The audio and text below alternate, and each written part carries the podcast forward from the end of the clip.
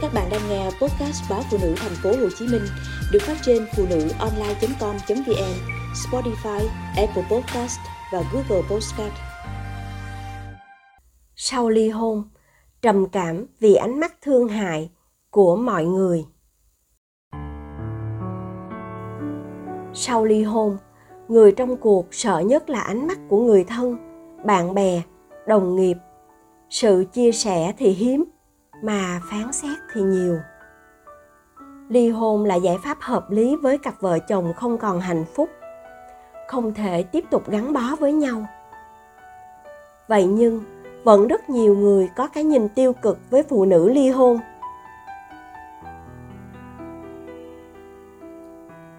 Nhiều người không tin tâm lý sau ly hôn của Phương Thảo, 29 tuổi, giáo viên ngụ tại quận Tân Bình, thành phố Hồ Chí Minh lại bất ổn, tệ hại tới vậy. Cô nhiều lần nghĩ tới cái chết, thậm chí đã hai lần tự tử bất thành. Đầu năm 2021, Thảo ly hôn sau nhiều lần bắt gặp bằng chứng chồng cô ngoại tình. Sau đó, Thảo đưa con về nhà ba mẹ của cô sống. Thảo luôn bị ánh mắt kỳ thị của mọi người xung quanh với câu hỏi tại sao lại bỏ chồng người ta nhìn thảo như một tội đồ hôn nhân. Thậm chí, họ lấy chuyện cô ly hôn ra để giáo dục con cháu. Trong đại gia đình của thảo, ai cũng đều nghĩ ly hôn là tiêu cực, khó chấp nhận. Mẹ thảo liên tục than thở, chê trách con gái. Bà cho rằng, nếu phụ nữ cứ thấy chồng ngoại tình, đều đòi ra tòa thì chẳng mấy gia đình còn trọn vẹn. Nhiều bữa cơm, cả nhà chỉ nói lanh quanh chuyện hôn nhân, gia đình, khiến đầu thảo muốn nổ tung. Một lần, thảo đã khóc và đưa con rời khỏi nhà ba mẹ trong đêm mưa gió ngập đường. Chỉ vì nghe mẹ than, xấu hổ vì có con gái không biết giữ gia đình. Quá căng thẳng, cô quyết định ra ngoài thuê nhà để hai mẹ con ở cho an ổn. Tại cơ quan, thảo cũng chịu nhiều xì xào, ánh mắt ái ngại của đồng nghiệp. Nhiều phụ huynh trong lớp cũng ồn ào vì cô giáo đã ly hôn. Thảo rất ngại tiếp xúc với người khác.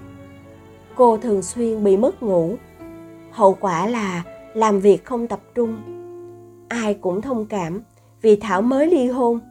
Con bệnh, đi bệnh viện nhiều cũng nhận ánh mắt thương xót do mẹ bé mới ly hôn.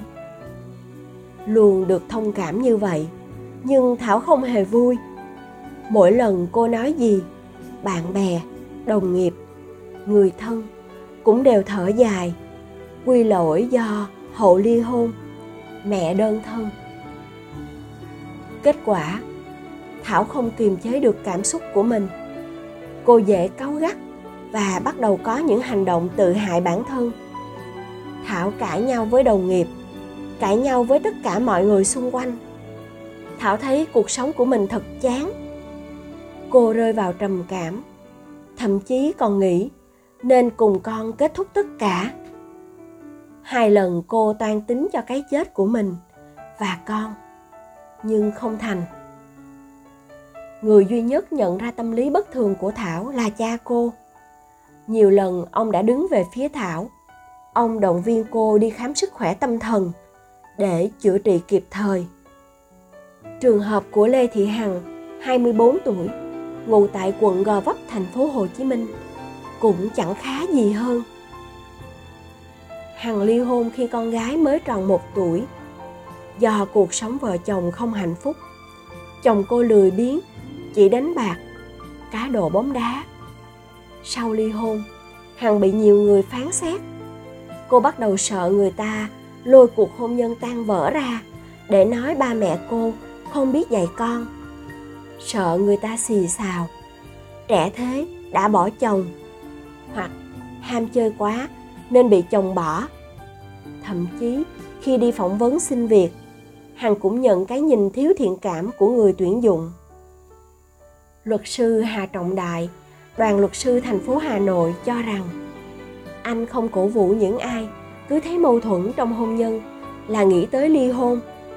Tuy nhiên, khi cuộc hôn nhân chẳng khác gì địa ngục, nhưng cố sống để giữ cái vỏ thể diện thì không nên. Theo luật sư đại, ly hôn đơn giản là kết thúc cho một điều không thể cố gắng, không thể sửa chữa trong hôn nhân. Ly hôn để cơ hội mở ra cánh cửa khác cho người trong cuộc, thay vì phải sống trong cảm xúc tiêu cực. Không nên nghĩ ly hôn là đáng sợ và có định kiến với người bước ra khỏi hôn nhân.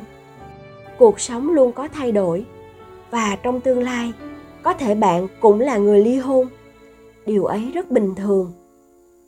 Luật sư đại cho rằng, ai khi kết hôn cũng mong muốn cuộc hôn nhân của mình hạnh phúc. Khi tan vỡ hôn nhân họ cần sự sẻ chia hơn là phán xét.